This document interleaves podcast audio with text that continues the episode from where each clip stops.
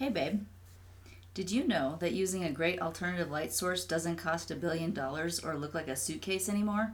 Well, surely that's not true, but if you can give me more information, I'll be inclined to believe you. Well, now you can get a pocket sized blacklight from Taction USA that works just as well as a large ALS, an alternative light source. It works so well, you'll never go back to any other ALS. It's lightweight and literally fits in your pocket. Made out of aluminum, so it's durable, it will last you a lifetime.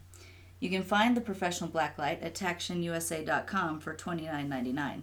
Ships quickly, and your order comes from Taction USA's Amazon store, so it's easy to order. Taction USA is run by law enforcement for law enforcement.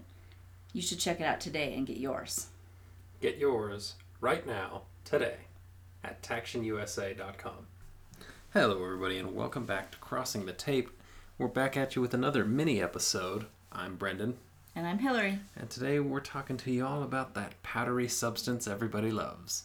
Fingerprint powder. Coke, yes, yes. Hey, what are we endorsing here? Fingerprints. All right, just making sure. Drug dealers. No, No. absolutely not. Going to jail? For drugs, yeah, they should. Yeah. That's what we're all about. Justice. But tell us about fingerprint powder, the powder of truth. So, fingerprint powder is a substance every CSI and everybody else has heard of. But where did it come from? It was first used in the 19th century in countries such as Argentina, South America, and Germany. Uh, they get the purest stuff in South America. Oh, really? I didn't know that. Well, most powders. Stay on track, dear. Oh, sorry. So, the next notated mark in fingerprint powder history was in 1920. This appears to be the point in time when powder was further developed and enhanced. At that time, the powder was comprised of several different compounds, including chalk, graphite, lead, and mercury. Now, there's a lot more science to that, but I'm not going to go into those details at this time. If you want to read that, you can. Nowadays, they just use baking powder and rat poison. Mm, I don't think so. Different powder, once again. However, it was soon realized that lead and mercury were not safe to use, so those were factored out of the powder's composition. Today, fingerprint powder is primarily carbon based.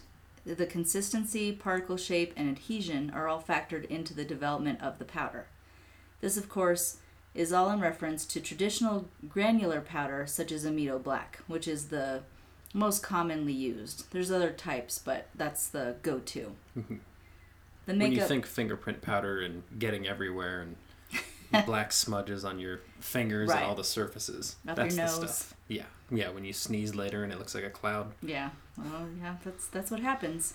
Even if you have a mask, it, it finds a way. it's it just gets in. Mm-hmm.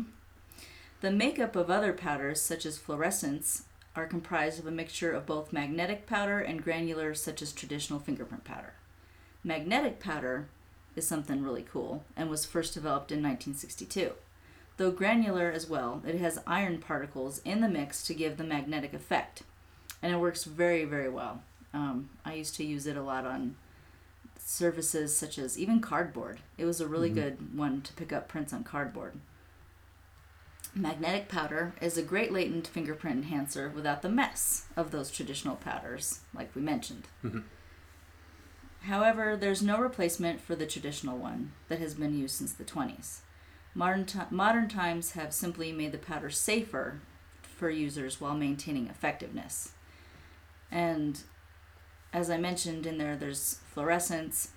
Those are used mostly for metals, and they when they say fluorescent, they're not kidding. No, they look funky. It doesn't. Yeah. It looks like a like an alien substance. Yeah, the green especially, and then there's pink, and there have been some shows where uh, they decide to use what fingerprint powder they feel like, according to what color they want to use that day. That's not what you do in real not life. Not having anything to do with the surface Right. that they're that they're extracting prints from. And also, one of my favorites too was always the white volcanic powder. Volcanic. Yeah. Not. not the other white powder. no, volcanic. No, we don't. We No, don't no. do that in this house. No. Not here. But the white was really good for glass. Really, it was a really good enhancer on glass. But when you lifted the print, you had to put that lift on a a surf like a card that had a black background, Mm-hmm. so it would show up Okay. because otherwise, most fingerprint cards. They're white. Yeah, or you can use I sometimes just an index card because Mm-hmm. then you can write your information on the back. Yeah, same deal. But if you used white powder, um, they came out really well though with pictures, photographs. Mm-hmm. But then of course you have to lift that print for evidentiary value. Yeah. So So, it's gonna have to go on paper on a card that it'll Right. show up on. Right. So that one, I always like to experiment with different things, and when I wasn't actually collecting Fingerprint fingerprints. powders. Experiment with different fingerprint powders. yes. Uh, we don't. Let's let's Nobody's clarify. experimenting. Look, college No. was wild, but nobody no. delved into those waters. No, college wasn't wild for me. It Me neither. wasn't. but I don't think I ever hit the wild years. Maybe they're to come, babe. No. No. Anyhow, so I like to experiment with different fingerprint powders. Thank you.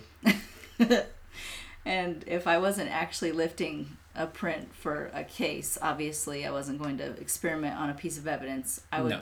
I would put different surfaces out, like cardboard and metals, and just try different things with my own fingerprints to see what prints. worked the best. Yeah. That way, when I was in the field, I could really act like I knew what I was doing. Yeah. So check this out. You ever seen this green powder? You know, I never used that on the job. I've used it in a class to teach because it's such, it's so vibrant. You can Yeah. see it really Well, well. It's an awesome visual aid Right. for learning. but I don't think I ever used it actually in the field.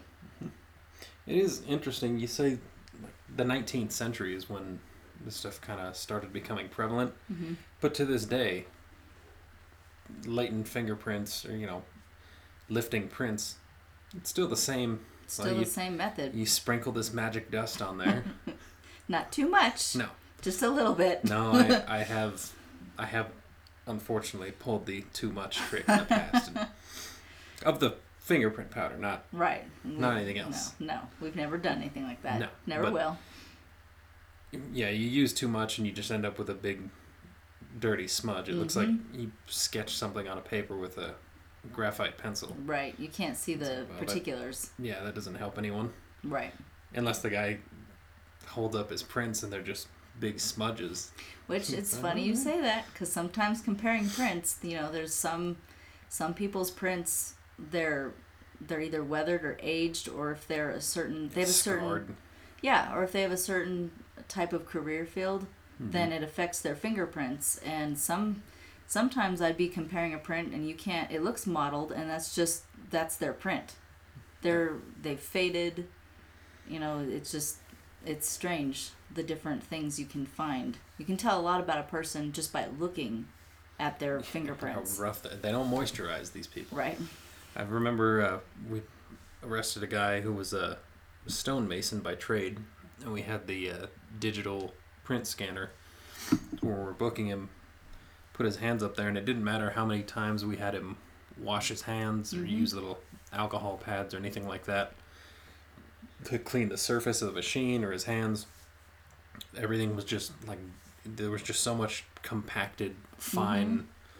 Oh, yeah. limestone that he said he had just gotten done doing some project with limestone and it didn't matter what we did they were just like Yeah. solid black marks But yeah, and that's interesting. And the people who are the most difficult to pull fingerprints from are secretaries because of the constant meddling with paper. mm-hmm.